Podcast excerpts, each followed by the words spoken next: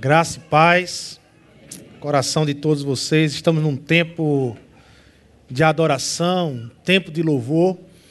E esse domingo, de uma forma especial, especial e singular aqui na igreja, nós vamos ter um tempo de louvor com um coral, onde nós vamos ter um musical chamado Exaltando o Rei.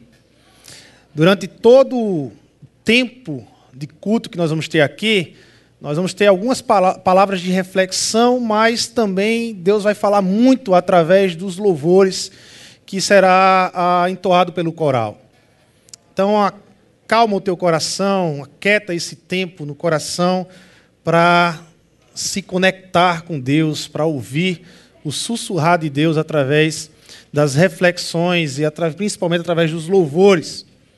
Nessa primeira parte do musical, nós vamos falar de adoração. Porque é para isso que eu e você nós estamos aqui. Nós viemos aqui esta noite apresentar a nossa adoração ao Senhor. Adorar a Deus. Esse é o motivo de estarmos aqui. Mas o que é adorar a Deus? Nós somos chamados muito mais muito mais além do que apenas reconhecer a presença de Deus, muito mais do que reconhecer a existência de Deus nós fomos chamados para adorar e a vida do ser humano ele só tem sentido quando ele reconhece Deus e o adora como Deus. O adora como Deus. Adorar aquilo que você não conhece, adorar aquilo que você não conhece não é adoração, é idolatria. Por isso que a adoração está linkado, está ligado diretamente a conhecer aquilo que você adora. Ser cristão não é ser fanático, ser cristão não é ser idólatra, ser cristão é ser adorador de Deus, porque conhecemos a Deus e ao Filho dele, Jesus Cristo. E isso nos faz ser adorador. Adoramos aquilo que conhecemos, não pela ignorância. O salmista que escreveu e que inspirou o Salmo 42 e o Salmo 43 fala dessa adoração, dessa necessidade de adorar de ansiar na alma a presença de Deus, de ansiar na alma o desejo de adorar a Deus. O Salmo 42 e o Salmo 43, ele tem um contexto cultural interessante para nós. O salmista ele está longe de casa, o salmista ele está longe de Jerusalém, ele está na Babilônia, ele está vivendo o seu exílio na Babilônia. E longe de Jerusalém, ele começa a lembrar daquilo que ele traz, lhe traz alegria, daquilo que ele fazia, daquilo que ele adorava, porque para o salmista lá na Babilônia, a adoração ficou em Jerusalém e ele não consegue trazer a adoração para a Babilônia, porque para o salmista naquela época, adorar significa estar num templo físico, num lugar físico, em Jerusalém, em uma nação, algo geográfico e não algo que transcende a geografia. Então o salmista ele lembra das festas, ele lembra das peregrinações que ele fazia e ele anseia na alma o desejo de adorar ao Senhor. Mas esse salmista, ele também vai nos envolvendo em uma adoração que vai cada vez mais ficando mais profunda, mais intensa com Deus. Se no primeiro momento ele lembra das festas e ele lembra do templo sobre adoração, num segundo momento agora ele olha ao seu redor, ele percebe a Babilônia ao seu redor, ele olha o seu contexto na Babilônia e ele percebe que ali não é o lugar dele, ele se sente deslocado, ele está longe de casa, está na Babilônia, exilado. Então ele começa a incomodar a alma, a adorar a Deus, mesmo no meio da tribulação mesmo no meio das lutas. Nós temos aqui dois estágios de adoração. No primeiro estágio é um estágio em que você lembra das necessidades, você lembra, você traz à sua memória aquilo que Deus já fez na sua vida no passado, mas você não consegue conectar esse Deus que ficou no passado para o presente. No segundo estágio da adoração, o salmista já traz então a adoração para o presente, no meio das lutas, no meio das dificuldades, no meio da tempestade. Mesmo assim, ele vai lembrar a alma dele que ele precisa adorar a Deus. Mesmo longe de casa, na Babilônia, ele precisa adorar a Deus. Mas é o terceiro estágio da adoração desse salmista que nos chama a atenção. Lá no Salmo 43, é o mesmo salmista, ele escreve o Salmo 42 e o Salmo 43. Então, lá no Salmo 43, ele chega à conclusão da sua adoração. Ele chega ao estágio mais profundo da sua adoração, quando ele diz no verso 4: Então irei ao altar de Deus, a Deus, a fonte da minha plena alegria, com a harpa te louvarei, ó Deus, meu Deus. O salmista aqui reconhece que Deus é a fonte da plena alegria dele. A adoração do salmista já não é mais lembrando do passado, daquilo que Deus fez no passado, e não é mais lembrando daquilo das circunstâncias do presente, das lutas que ele passa no presente para adorar a Deus. A adoração do salmista agora é o próprio Deus. Como o salmista mesmo diz aqui, Deus se tornou para ele a fonte da plena alegria, gente. Adoração, adoração de verdade, é quando Deus se torna a fonte da plena alegria. Adoração, adoração de verdade, é quando eu adoro, não pelas circunstâncias, não pelo que ele pode fazer, mas pelo que ele é. Ele é Deus, Criador dos céus e da terra, sustentador de toda a vida, inclusive a minha e a sua vida. Eu adoro por isso, por reconhecer que Ele é, como o salmista diz, meu Deus. Isso era muito forte na boca dos salmistas. Isso era muito forte na boca de Davi. Meu Deus. Deus que criou todas as coisas. É o meu Deus. Deus pessoal. O Deus que me livra de mim mesmo, que me salva, que me abraça com todo o seu poder. João capítulo 20 fala de um homem que finalmente conseguiu se libertar de si mesmo e adorar a Jesus Cristo como ele é. Nós somos a igreja do Senhor, chamados a adorar Jesus Cristo, nosso Deus, o nosso Senhor.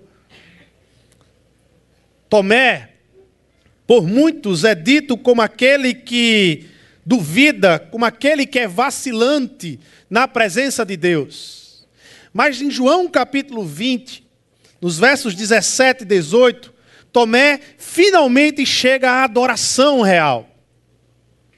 Ele, diante de Jesus, diante da sua incredulidade, Jesus chega para Tomé e fez: Tomé, toca em mim e veja o Deus que venceu a morte.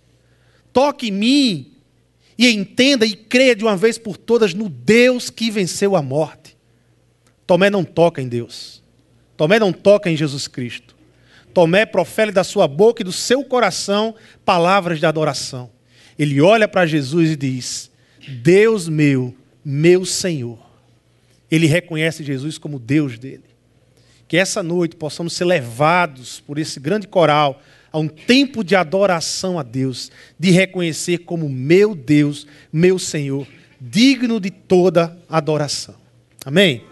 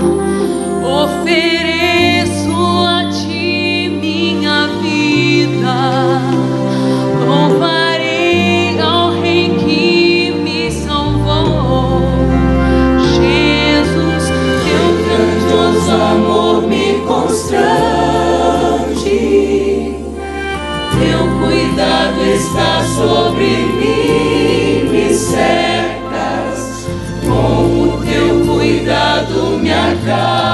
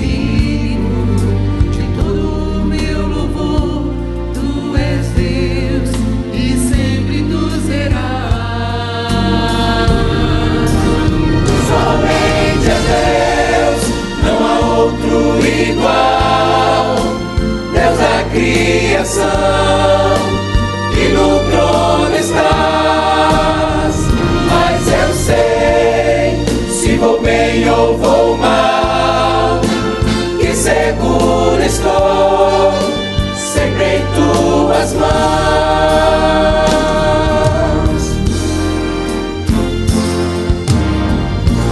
Não há nada que detenha o teu poder e o teu eterno nome nunca passará. És um Deus fiel e digno todo meu louvor. Tu és Deus e sempre tu serás. Tu somente és Deus, não há outro igual. Deus da criação que no trono estás. Mas eu sei, se vou bem ou vou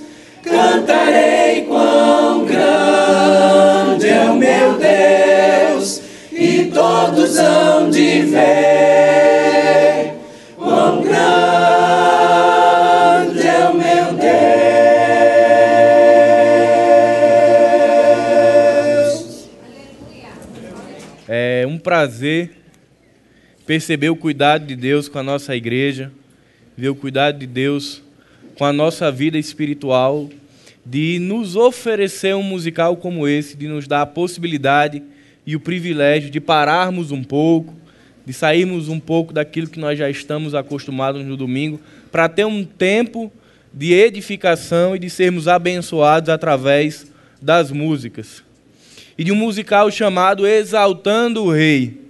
E quando a gente para para pensar em exaltação ao Rei, em pararmos a nossa vida, em refazermos a nossa agenda, para que tenhamos uma vida de dedicação a exaltar ao Senhor, nós não podemos deixar de pensar naquilo que o salmista diz, lá no Salmo 116, verso 12, onde ele diz: Que darei eu ao Senhor por todos os benefícios que ele me tem feito.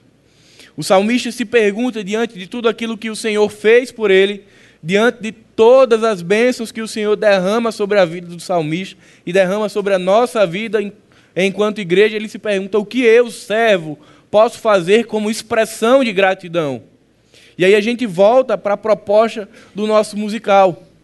O que é que nós, enquanto igreja, podemos fazer para agradecer ao Senhor, exaltá-lo, bendizê-lo, honrá-lo e glorificá-lo? Esse era o grande anseio, a grande dificuldade do salmista tentar dizer: eu preciso fazer algo para expressar a gratidão pelo que o Senhor tem feito. E nós, enquanto igreja, hoje nós sabemos as formas de expressarmos a nossa gratidão a Deus. O profeta Abacuque, no capítulo 3, quando ele está ali construindo a ideia de que existe uma satisfação no Senhor, mesmo de, diante de tempos difíceis, ele vai dizer: Olha, ainda que a figueira não floresça, ainda que me falte mantimento, e ali ele vai discorrendo sobre algumas adversidades da vida, no final ele chega ao, ao ápice da sua mensagem, ele vai dizer: Olha, eu me alegro na minha salvação, o meu prazer e a minha satisfação está no Senhor. Então, aquilo que é o oxigênio da nossa exaltação é o próprio Deus, é o sacrifício de Jesus por nós. É isso que nos motiva a dia após dia estarmos diante da cruz, é, louvando e engrandecendo o nome do Senhor e abrindo nosso coração para que Ele encha a nossa vida. No Salmo 30, o salmista vai dizer: Mudastes o meu pranto em dança e a minha veste de lamento mudastes para veste de alegria para que o meu coração cante louvores a ti e não se cale. Senhor meu Deus, eu te darei graças para sempre. Não perder de vista o sacrifício de Jesus é o combustível que nos alimenta a sermos adoradores do Senhor. É entender que, por mais difícil a situação em que estejamos vivendo, o Senhor continua perpetuamente ao nosso favor. E aí eu queria convidar os irmãos, não precisa abrir a Bíblia, mas ao texto de Romanos, capítulo 8, quando o apóstolo Paulo vai dizer lá no verso 35: O que nos separará do amor de Cristo? Serão aflições ou calamidades, perseguições ou fome, miséria, perigo ou ameaças de morte? Como dizem as Escrituras, por causa de ti enfrentamos a morte todos os dias. Somos como, somos como ovelhas levadas para o matadouro. Mas apesar de tudo isso, somos mais que vencedores por meio daquele que nos amou. Amém? Podemos dizer, enquanto igreja, que somos mais do que vencedores. Que por mais difíceis e adversas que sejam as situações, o Senhor ele nos habilita a passar por elas. No capítulo 7 de Romanos, Paulo começa a falar de uma tensão vivida dentro da igreja e dentro da nossa vida cristã, que é a luta entre uma vida no espírito e ainda uma vida que sofre pela presença do pecado. E ele começa a construir essa teologia de uma vida no espírito que se contrapõe a uma vida na carne. E aí, quando ele chega no capítulo 8, o que muitos estudiosos consideram como sendo o clímax do escrito de Paulo em Romanos, como sendo a mensagem central do evangelho de Paulo aos Romanos, ele vai nos trazer, a partir do verso 1, a grande realidade de uma vida vivida no Espírito e mostrar que o Senhor nos habilita a viver essa vida, não porque somos fortes, mas porque é o Senhor quem luta conosco e pela Sua presença na vida da igreja e na nossa vida. A partir do verso 18 ao 30, Paulo começa a discorrer sobre uma teologia quanto à glória futura e a dizer: olha, igreja, olha você que entregou sua vida a Jesus. O grande presente de Deus ele foi dado na cruz do Calvário, mas a sua compreensão total está guardada lá no futuro. O presente de Deus está reservado na eternidade. Ele não nos vai dar algo nesse tempo presente, isso é graça. Ele pode nos dar, mas o presente que nos foi garantido, ele está lá na eternidade. E ele vai falar do verso 18 ao 30 dessa realidade para os romanos e dizer: olha, olhem para o futuro. Não fiquem presos ao agora, porque o bem de Deus, o favor do Senhor está guardado para vocês e foi garantido por Jesus. E é interessante que a mente de Paulo vem desenvolvendo aqui um raciocínio teológico profundo. Mas chega um momento, a partir do verso 31, onde, onde eu fico espantado com o que acontece com Paulo. Muitas vezes a gente estuda teologia, aprende algumas coisas, mas algo acontece com Paulo. E aqui eu não queria olhar para o texto de Romanos na sua mensagem. Eu queria olhar para o que acontece com Paulo, com o homem. Ele discorrendo teologicamente, mas ele para e ele olha para o Deus ao qual ele serve e ele entra num estado de espírito ou numa disciplina espiritual chamada contemplação ou meditação. Paulo para a sua vida, ele para de discorrer sobre o que ele vinha falando diz: Olha o tamanho do Deus, a magnitude do poder de Deus e o tamanho dessa graça que me foi apresentada e que me tomou por inteiro. E o que eu queria que nós nessa noite, nesse tempo, nós lembrássemos que assim como Paulo, ele foi ali chamado pela graça e pelo poder de Deus a dizer: Paulo, para, e agora contempla. E Paulo passa a escrever poeticamente, do verso 31 ao 39, sobre quem é Deus para ele. Paulo silencia o seu espírito e aquieta a sua alma para apenas contemplar o Senhor e perceber a dimensão do Deus que ele serve. E eu gostaria que nessa noite nós pudéssemos orar e, e levar o nosso espírito ao nosso, e o nosso coração à necessidade de, assim como Paulo, nos espantarmos com Deus de ainda hoje, depois de alguns anos de caminhada, pararmos e olharmos o que Deus tem feito na nossa vida e ficarmos espantados com o tamanho do Deus que nós servimos. Para que nós possamos entrar num processo onde o mundo já não faz mais barulho, os problemas já não fazem mais tanto sentido, porque nossos olhos estão fitos no Senhor e na Sua grandeza. Essa é a minha oração. Que o musical ele nos estimule a pararmos e olharmos para o tamanho do nosso Deus e percebermos que nada, Nenhuma outra coisa pode se comparar ao tamanho do Deus que eu e você servimos. Frederico Faber vai dizer: só sentar-se e pensar em Deus. Ah, que júbilo isso dá! Pensar o pensamento, o nome respirar. Na terra, bem-aventurança maior não há. Que o Senhor possa permitir que nós ouçamos a voz do Criador. Porque em meio a tanto barulho da nossa vida, existe uma voz que ressoa mansamente no meu e no seu espírito. E essa é a voz do Senhor. Queria convidar a igreja a orar, e esse será um tempo de adoração, de exaltação ao Senhor através das nossas ofertas. A Bíblia vai nos ensinar diversas formas de exaltarmos ao Senhor, de o adorarmos. Seja com meditação, oração, jejum, estudo, submissão à palavra, mas uma delas também é ofertarmos aquilo que o Senhor tem nos dado. E esse é um tempo nosso, um tempo da igreja, de nós exaltarmos ao nosso Deus com os nossos dízimos e ofertas. Então vou orar agradecendo ao Senhor por esse tempo abençoado na nossa igreja do musical e os irmãos que irão nos ajudar com a recolha dos dízimos e ofertas. Pai amado, Pai bendito, muito obrigado, Senhor porque a tua graça se revelou até nós, nos alcançou e nos salvou, Senhor. E por isso nós estamos aqui enquanto povo, filhos teus, Pai, dignos de adorar. Éramos antes trapo de imundície, mas hoje somos chamados de filhos, de amigos de Deus. E nós queremos te agradecer por isso, Pai. Nos ajuda a exaltarmos e glorificarmos o teu nome, Senhor. Nos ajuda a aplicar com sabedoria todo todo dízimo e oferta que será arrecadado nesse momento, Senhor, que eles venham a ser usados para a proclamação do teu reino e engrandecimento da tua obra, Senhor. Muito obrigado pela vida desta igreja e de todos aqueles que estão espalhados sobre toda a face da terra, que te adoram e te reconhecem como Senhor e Salvador. É isso que nós te oramos e te agradecemos. Amém.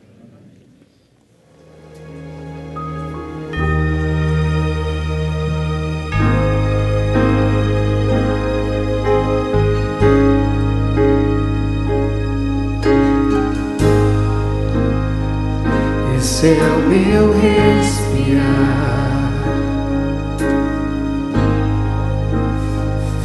Esse é o meu respirar. Teu Santo Espírito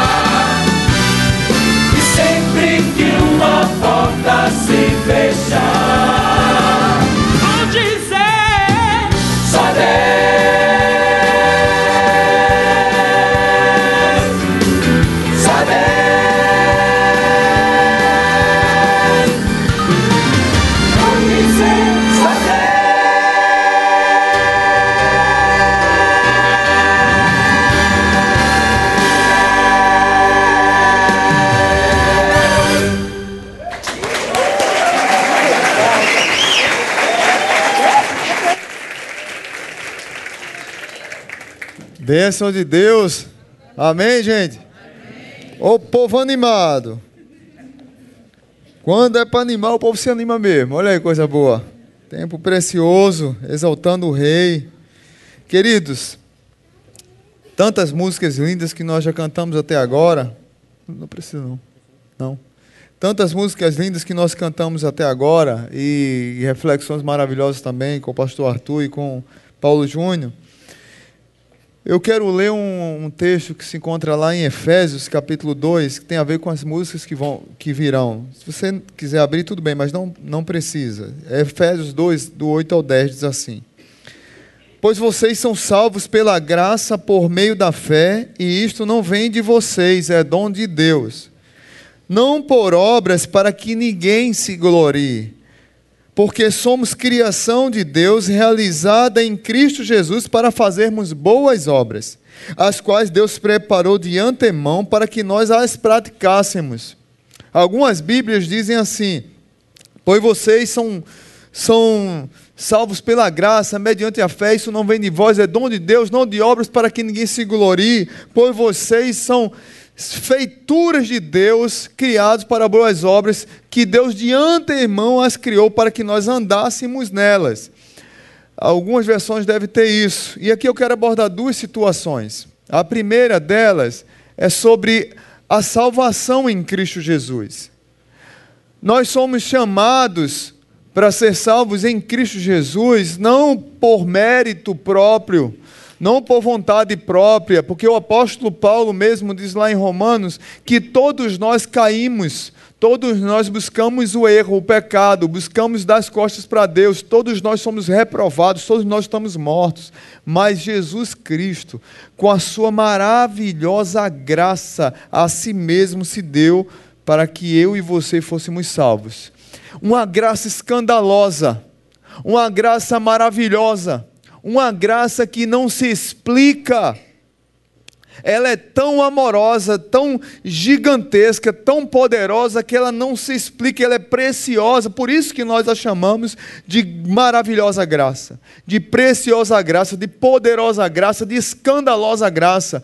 Porque quem sou eu, pobre, miserável, pecador? Destinados à ira de Deus, ao inferno, mas Deus de antemão me salvou me dando vida, me dando uma novidade de vida e trazendo para a minha vida um pecador, o evangelho que me restaura e me salva. O pastor Paulo César, do grupo Logos, escreveu talvez uma das músicas mais belas que explique o que é o evangelho. O nome da música é o Evangelho, que diz assim numa das partes dela: O evangelho é quem desvenda os nossos olhos e desamarra todo o nó que já se fez. Porém, ninguém será liberto sem que clame, arrependido, ao Jesus Cristo, Rei dos Reis. O Evangelho mostra o homem morto em seu pecar, sem condições de levantar-se por si só, a menos que Jesus, que é justo, o arranque de onde ele está, o justifique e o apresente ao Pai mostra ainda a grandeza de um Deus. É interessante essa música porque é tão bíblica, é tão correta, que Deus, além de, da sua maravilhosa graça nos salvar, Ele imputou a nós a justiça que era de Cristo. Nós somos justificados. Deus olha para nós, olha você como um justo. Mas não que você seja justo, é porque Jesus Cristo, que era o justo que morreu pelos injustos, derramou sobre você a justiça dele. Eu sou justo porque Jesus morreu por mim. Isso é graça, gente. Isso é maravilhosa graça que me dá força, que me dá coragem, que tira de mim o medo. Mas essa graça não deve ser presa à minha vida. Muitos de nós pegamos a graça de Deus, o poderoso Evangelho de Deus, que tem poder para restaurar vidas, e nós colocamos ele numa caixa e achamos que é só é tão bom que nós achamos que esse presente é só para nós mesmos. E o texto diz: porque vocês são feitura deles, vocês são obra, criação dele. E a palavra feitura significa beleza, poesia, arte. Ou seja, você é belo em Jesus Cristo, amém? amém. Diga aí para quem está do seu lado: você é bonito, bonita em Jesus Cristo. Você é bonito. Mesmo que o irmão não seja, você diga.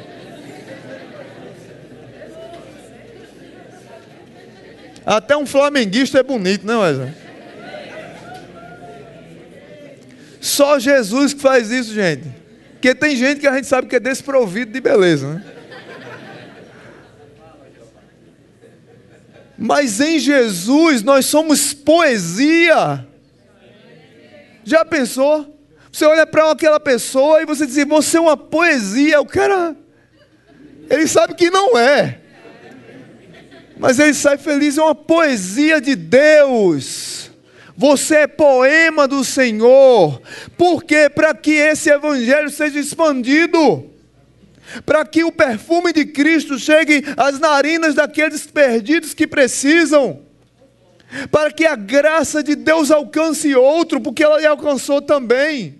Não é à toa que lá em Atos diz que a igreja contava com a simpatia de todos e Deus acrescentava à igreja aqueles que iam sendo salvos. Ou seja, se a igreja contava com a simpatia, porque ela não era anti simpática. Você tem que ser simpático para alcançar os outros. Você é poema para alcançar outros.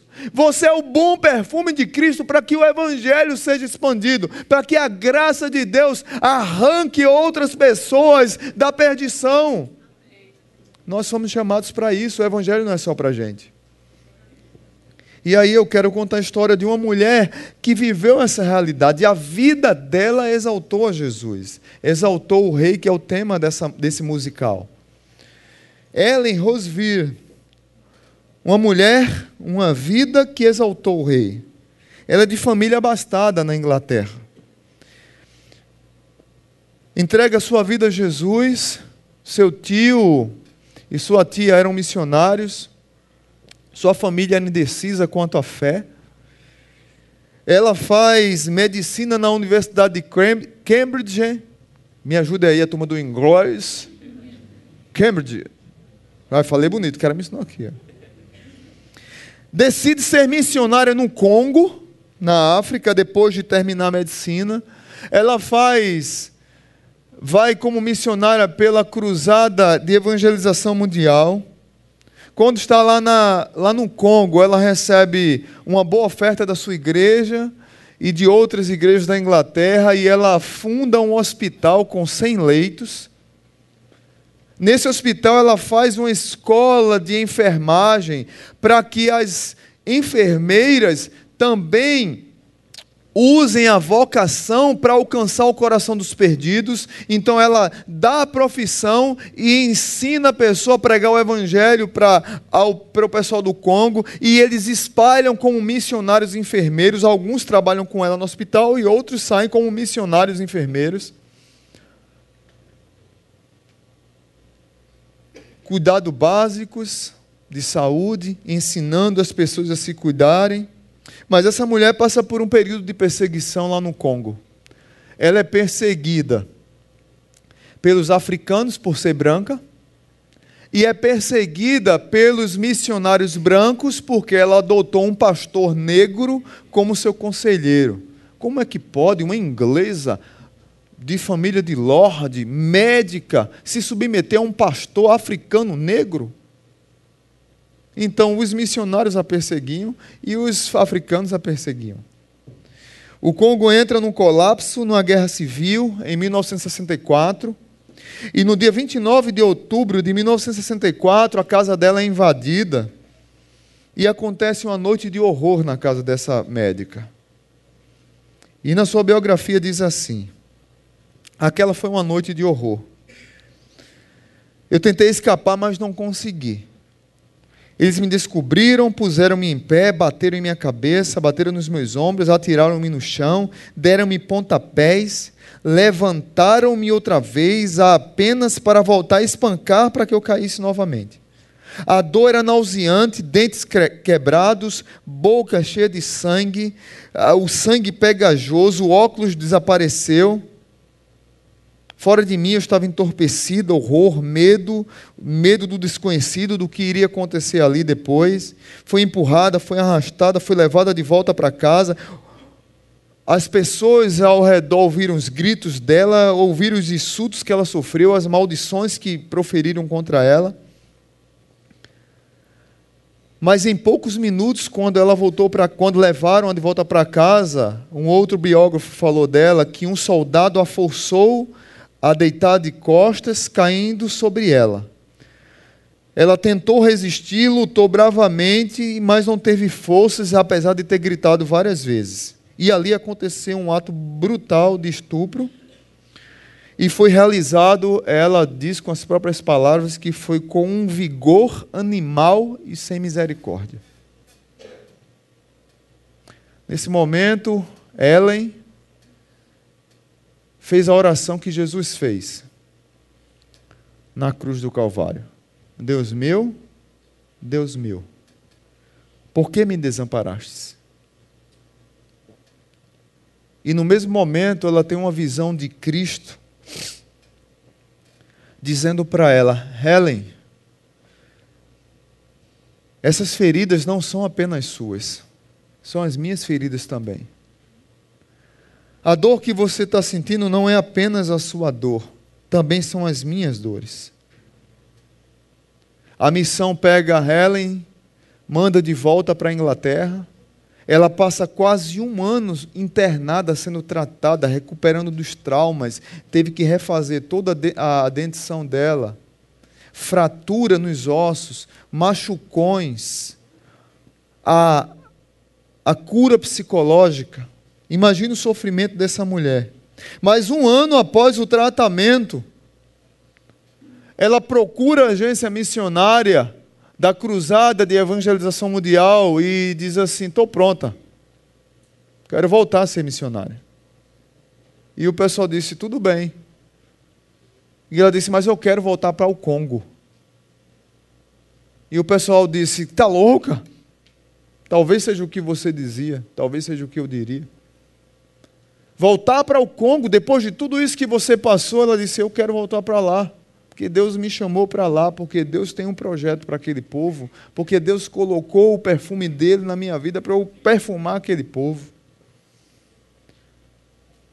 E o pessoal disse: Nós não vamos mandar você para lá. Ela disse: Se vocês não me mandarem para lá, eu vou por minha conta. E ela foi, liberaram ela, né? Ela foi pela missão, cederam. Ela chega no Congo, ela reconstrói o hospital que tinha sido destruído na guerra civil. Só que o novo hospital foi reconstruído com 240 leitos. Ela volta com a escola de enfermagem, só que agora ela põe outra escola, escola de paramédicos. Foi essa mulher que disse uma frase conhecida no meio cristão: Se Cristo morreu por mim, nenhum sacrifício que eu faça por ele pode ser grande demais. Numa geração de crentes medíocres, que não entendem a graça e de que não usam a sua vida para glorificar a Deus e para que a graça chegue nos outros, essa frase cai muito bem como uma luva. Se Cristo morreu por mim, nenhum sacrifício que eu faça por Ele pode ser grande demais. E ela diz: Sabe qual é o maior problema dos cristãos? O maior problema dos cristãos é que eles não querem apenas Jesus, eles querem Jesus e mais alguma coisa. Não é que ela era uma mulher omissa, não é que era uma mulher nerd, até porque ela era médica, ela estudou para ser médica, ela corria atrás da vida. Mas ela entendia que a maior missão dela era glorificar Cristo. A coisa mais importante que precisava na vida era Cristo. E Cristo bastava e as demais coisas seriam acrescentadas. E ela, satisfeita com Cristo, ela continuou fazendo a missão. O problema é que os cristãos querem Cristo e dinheiro querem Cristo e status, querem Cristo e notoriedade na sociedade, querem Cristo e querem poder. Eles não querem apenas Cristo para que as outras coisas sejam acrescentadas. Eles querem Cristo depois das outras coisas. Precisamos voltar os olhos para aquele que deu a vida por nós e nos convidou para as boas obras nele. A convicção dessa mulher e o amor dela pelas almas perdidas me constrange. Me constrange a continuar no ministério, a continuar sofrendo muitas vezes pela causa de Cristo. Me constrange a desafiar você a entender que você serve a Deus por causa do poder e da maravilhosa graça de Deus, porque tem algo muito maior que nós vamos receber no futuro. Porque Deus nos prometeu coisas boas. E nós vamos desfrutar. Muitas vezes não é nesse momento aqui nessa terra, mas é na presença dele. Hebreus capítulo 10, verso 23 diz que nós devemos guardar firmemente a esperança da fé que professamos, pois podemos confiar que Deus cumprirá as suas promessas. Você está aqui nessa noite, saiba que você foi ganho pela maravilhosa graça do Senhor, para que você seja um poema, para que transmita a maravilhosa graça do Senhor, e que você lá no futuro vai desfrutar das promessas daquele que não mente. Então, meu desafio para você, tenha esperança e tenha fé para viver nessa vida. Medite nas canções que nós vamos cantar agora, que tem tudo a ver com o que nós falamos. Que Deus abençoe sua vida.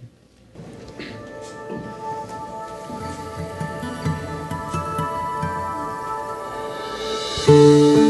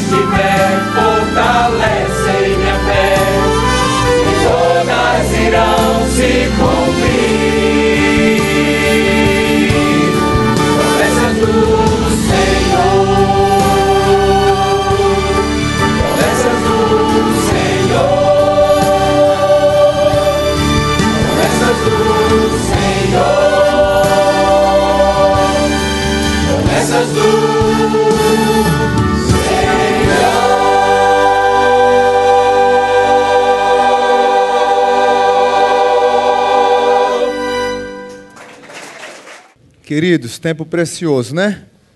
Tempo de graça, tempo de bênção, tempo de reflexão, tempo de adoração a Deus. Deus abençoe vocês, viu? Parabéns mesmo. Marcha Eliseu, que Deus abençoe. Ana Paula, cadê Ana Paula? Regendo aqui hoje também, que Deus abençoe. Todos vocês, o tempo que se dedicaram.